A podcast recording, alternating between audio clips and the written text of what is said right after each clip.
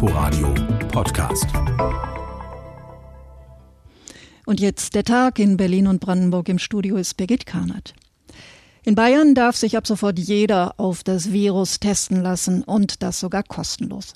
Vor ein paar Tagen hat Regierungschef Markus Söder es angekündigt und heute hat es die Landesregierung in München beschlossen. Nicht jeder findet das gut. Bundesgesundheitsminister Jens Spahn warnt alle, die nun stolz mit einem negativen Ergebnis aus der Arztpraxis kommen, vor einem trügerischen Sicherheitsgefühl. Schließlich gilt das negative Ergebnis nur für den Moment. Wer heute clean ist, kann sich morgen schon angesteckt haben. Und trotzdem will Berlin nun nachziehen, nicht sofort, aber mittelfristig. Jan Menzel. Es war wohl weniger Überzeugung als vielmehr die Erfahrung der letzten Wochen. Wenn ein Bundesland mit den kostenlosen Tests anfange, werde das eine Welle, so der regierende Bürgermeister im Sender NTV. Deshalb gehe er davon aus, dass auch Berlin mittelfristig den so wörtlich bayerischen Weg einschlagen werde, kündigte Michael Müller per Fernsehinterview an. Und für eine Weile sah es so aus, als spräche der Berliner Senat mit mehreren Zungen, hatte doch Gesundheitssenatorin Dilek Kalaitschi noch gestern im Parlament erklärt, dass der Senat bei seiner Strategie bleibe. Berlin hat immer auf mehr Testen gesetzt. Wir haben gestartet mit 2000 Testkapazitäten pro Woche, sind jetzt bei 60.000. Die gute Nachricht ist, dass wir inzwischen bei knapp 30.000 Testungen pro Woche sind.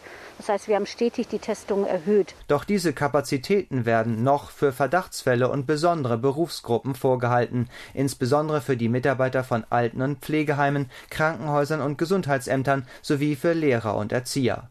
Diesen Berliner Weg hatte der Senat auch auf Anraten von Experten eingeschlagen. Flächendeckende Corona-Tests für alle halten viele Mediziner für wenig aussagekräftig. Unter ihnen ist Berlins Ärztekammerpräsident Günther Jonitz. Er warnt vor einer trügerischen Sicherheit. Aus meiner Sicht ist das eine Beruhigungsmaßnahme, die der Bevölkerung eine Sicherheit geben soll, die man durch eine flächendeckende Testung gar nicht kriegen kann. Jonitz betont, dass der Corona-Test nicht hundertprozentig fehlerfrei sei. Kurz gesagt, je mehr man teste, desto mehr fehlerhafte Ergebnisse bekomme man auch. Skeptisch sieht der Mediziner vor diesem Hintergrund die hohen Kosten. Bayern etwa will 200 Millionen Euro in diesem Jahr bereitstellen.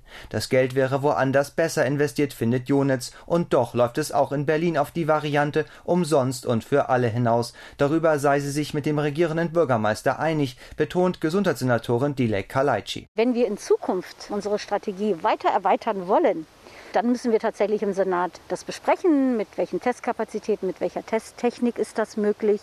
Und da gibt es absolut keinen Dissens. Der regierende Bürgermeister hat es für die Zukunft gerichtet. Ich habe mich bezogen auf die jetzige Umsetzung. Für die Zukunft stellt sich dann aber die praktische Frage, wer die Testungen durchführt. Die Kassenärztliche Vereinigung konnte auf Nachfrage nicht beantworten, welche Rolle die Hausärzte bei der Umsetzung der Teststrategie spielen werden.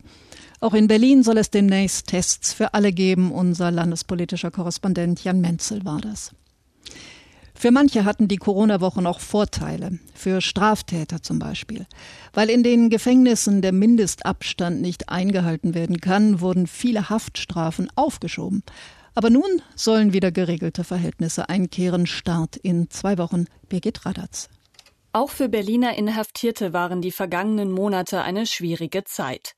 Keine Besuche, Kontakt nach draußen nur über Videogespräche, dazu die Ungewissheit, ob es nicht doch zu einem Corona-Ausbruch kommt. Für andere bedeutete Corona so etwas wie eine Schonfrist, vergleichsweise kurze Haftstrafen von bis zu drei Jahren, Jugendarrest sowie Ersatzhaftstrafen wurden aufgeschoben. Ab dem 15. Juli ist damit Schluss, so Justizsenator Dirk Behren von den Grünen. Die Strafen werden dann wieder vollstreckt. Für einige soll es jedoch einen sogenannten Sammelgnadenerweis geben. So ähnlich wie Sie ihn auch vom Jahresendzeitgnadenerweis kennen, da findet das ja auch statt. Manche sagen ja noch Weihnachten, aber er hieß nie Weihnachtsgnadenerweis, sondern Jahresendzeitsammelgnadenerweis. So was ähnliches haben wir jetzt auch beabsichtigt. Damit sollen vor allem die Ersatzhaftstrafen erlassen werden, die Menschen statt einer Geldstrafe in Kauf nehmen, zum Beispiel wegen wiederholten Fahrens ohne Fahrschein. Voraussetzung ist, dass die Strafe zwischen März und Juli dieses Jahr aufgeschoben wurde, nicht mehr als eine bestimmte Zahl von Tagessätzen beträgt oder bereits zur Hälfte verbüßt oder bezahlt wurde. Außerdem dann, wenn Verurteilte 60 Jahre oder älter sind. Es gibt jedoch auch Ausnahmen, bei denen die Strafe nicht erlassen wird, so die zuständige Abteilungsleiterin Susanne Gerlach. Das sind insbesondere Sexualstraftaten, Verstöße gegen das Gewaltschutzgesetz. Es sind aber auch sogenannte Straftaten gegen die körperliche Unversehrtheit. Das sind zum Beispiel Körperverletzungsdelikte. Und es sind auch solche Straftaten, die sich aus politischer Motivation, zum Beispiel das Verwenden verfassungsfeindlicher Kennzeichen oder auch solche Straftaten, die eine Hassmotivation haben. Behrens schätzt, dass rund 1000 Menschen von dem Gnadenerweis profitieren könnten. Der Platz, der dadurch in den Gefängnissen geschaffen wird, soll vor allem als Isolier- und Quarantänestation genutzt werden. 560 Plätze sind vorgesehen. Jeder neue Häftling unterzieht sich zunächst einer 14-tägigen Quarantäne. Regelmäßiges Testen soll verhindern, dass sich das Virus doch ausbreiten kann. Knapp 80 von derzeit rund 3000 Gefangenen haben ein sehr hohes Risiko, sich anzustecken. Bisher gibt es allerdings keinen einzigen Infizierten im geschlossenen Vollzug. Nun sind auch Besuchende wieder zugelassen, so Gerlach. Es darf nur ein Erwachsener und ein Kind zu Besuch kommen. Das Kind muss mindestens sechs Jahre alt sein. Die Besuchenden tragen einen Mund-Nasenschutz während des Besuchs. Und wir haben äh, die Wegeführung verändert und auch die Besuchsbereiche so umgestaltet, dass der erforderliche Abstand regelmäßig eingehalten werden kann. Die Barrieren mit Plexiglasscheiben entstanden laut dem Justizsenator in den gefängniseigenen Werkstätten. Die 31 Computer mit Skype-Funktion will die Berliner Justizverwaltung übrigens beibehalten. In Berlins Gefängnissen sollen in zwei Wochen wieder geregelte Verhältnisse einkehren. RBB-Reporterin Birgit Raddatz war das. In Berlin-Neukölln gibt es immer mehr Straftaten aus rechtsextremen Motiven. Das geht aus der Antwort der Senatsinnenverwaltung auf eine Anfrage der linken Fraktion hervor, die RBB 24 vorliegt. Aus der Redaktion Thorsten Mandalka. 137 rechtsextreme Straftaten hat die Polizei in den vergangenen neun Monaten in Neukölln registriert. Es geht um Propagandadelikte, Sachbeschädigungen und um die Veröffentlichung von Feindeslisten im Internet. In Einzelfällen auch um Gewalttaten verbunden mit rassistischen Anfeindungen. Der Einsatz der polizeilichen Sonderermittlungsgruppe Focus hat den Anstieg der Straftaten nicht verhindert. Dass die Aufklärungsarbeit der Polizei im Neuköllner Neonazi-Komplex bisher wenig erfolgreich war, hat nach Einschätzung von Kritikern vielleicht auch damit zu tun, dass es U-Boote in den eigenen Reihen geben könnte. Wegen des Verdachts der Strafvereitelung im Amt bzw. des Verrats von Dienstgeheimnissen wurde gegen zwei Beamte ermittelt. Eines dieser Ermittlungsverfahren ist inzwischen eingestellt worden, das andere dauert noch an. Torsten Mandalka von RBB 24. Der Jam Club in Berlin Friedrichshain liegt sehr dekorativ am Spreeufer, aber das rächt sich jetzt. Die Ufermauer ist marode und deshalb hat der Bezirk, dem das Gelände gehört, kurzerhand einen fünf Meter breiten Streifen zwischen dem Ufer und dem Clubgelände gesperrt. Und nun gibt es Aufregung. Inforadio-Reporter Raphael Jung war dort. Dass die rund 100 Jahre alte Ufermauer baufällig sein könnte, habe man schon länger gewusst. Aber von der Sperrung des Uferstreifens durch den Bezirk war man dann doch überrascht, sagt Martin Greff vom Jam Club. Da sind mit einem sehr kurzfristigen Termin ist halt die Bauaufsicht gekommen mit, mit der plötzlichen Aussage, da ist auf einmal Gefahr im Verzug und sie müssen jetzt aus Sicherheitsgründen nicht nur den Uferbereich, sondern halt auch die Halle, die mit in diesem Uferbereich steht, auch mit sperren. Jetzt trennen ein Bauzaun und rot-weiße Absperrbänder das Clubgelände vom Ufer. Auf dem weiträumigen Areal an der Spree finden selbst in Corona-Zeiten 250 Personen Platz. Es gibt einen Sandstrand, der zum Entspannen einlädt, allerdings im Moment nur wenige Besucher.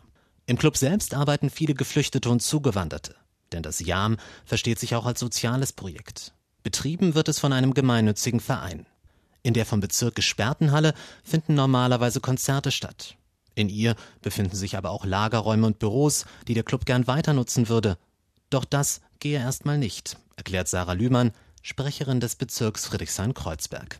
Die Sperrung ist einfach aus Sicherheitsgründen nötig geworden. Ähm, es gibt ein statisches Gutachten über die Standfestigkeit der Ufermauer.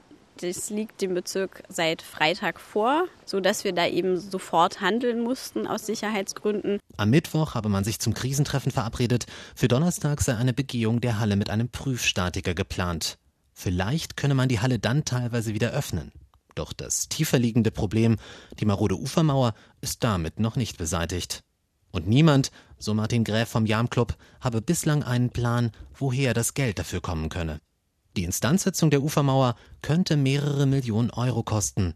Solange nicht geklärt ist, woher das Geld dafür kommt, kann man von Jam Club zwar immer noch in Richtung Spree schauen, aber eben durch Absperrband oder einen Bauzaun. Inforadio-Reporter Raphael Jung war für uns im Jahr. Ab morgen sollen wir den Rubel rollen lassen, einkaufen, damit die Geschäftswelt aus dem Corona-Loch kommt. Damit wir das auch tun, hat die Politik die Mehrwertsteuer gesenkt. Ab morgen wird alles billiger. Aber zieht der Kunde mit? Eva Kirchner hat sich in Fürstenwalde umgehört. Die Fürstenwalder Innenstadt lädt heute zum Bummeln ein. Viele Kunden schlendern zwischen Bahnhof und Marktplatz. Ihr Einkaufsverhalten aufgrund der Mehrwertsteuersenkung zu ändern, das kommt für die meisten aber nicht in Frage. Ich gehe heute und dann gehe ich wieder, weiß ich nicht, Donnerstag oder Freitag. Ist für mich nicht relevant. Gelassene Kunden auch vor dem Buchladen Musik und Buchwolf. Hier wird heute sogar angestanden. Der Schulbuchverkauf läuft auf Hochtouren. Nur zwischen Tür und Angel erzählt Chefin Diana Wolf, dass bei den Schulbüchern keine keine Preissenkung zu erwarten ist. Grund ist die Buchpreisbindung an die Verlage. Erst wenn die sagen, Bücher werden günstiger, darf sie die Preise an die Kunden weitergeben. Anders ist das bei Martina Eichstädt. Seit 30 Jahren betreibt sie eine Modeboutique in Fürstenwalde. Ich werde das an meine Kunden weitergeben, bin aber nicht gewillt, alle Ware umzupreisen. Stattdessen wird der Preis an der Kasse reduziert. Insgesamt geht die Geschäftsinhaberin aber davon aus, dass die Mehrwertsteuersenkung ihr wenig bringen wird. Die Leute haben weniger weniger Geld im Portemonnaie durch Kurzarbeit. Ich denke, dass Textilien da zweitrangig sind. Ob die Umstellung mehr Kunden bringen wird, das kann Verkäuferin Madeleine Bretsch im Spielzeugladen Krümelland noch nicht einschätzen. Auch hier bekommen Kunden ab morgen den Mehrwertsteuernachlass an der Kasse. Alles andere wird sich zeigen. Wurde beschlossen, wird umgesetzt und da muss er mit leben. Ne? Eine positive Entwicklung beobachtet indes seit einigen Wochen Henry Christoffel, Verkaufsleiter der FGM Automobil GmbH in Fürsten Fürstenwalde. In dem Autohaus sind die Verkaufszahlen bzw. Bestellungen von Autos tatsächlich gestiegen. Und die ganz cleveren, die wussten, dass wenn sie das Fahrzeug bestellen und dann erst im Juli übernehmen, gilt natürlich die aktuelle Mehrwertsteuer. Doch solche Anschaffungen planen die wenigsten Fürstenwalder und schon gar nicht aufgrund der Mehrwertsteuersenkung. Deswegen werde ich mir auch nichts extra kaufen. Ich kann nicht im Ausland Neues kaufen, wenn nun mal jetzt eine andere Steuer kommt. Das hatten viele Oppositionspolitiker befürchtet. Nur weil es billiger wird, kaufen die Leute noch lange nicht ein. RBB-Reporterin Eva Kirchner war das aus Fürstenwalde und das war der Tag in Berlin und Brandenburg. Nachzuhören auf inforadio.de. Inforadio Podcast.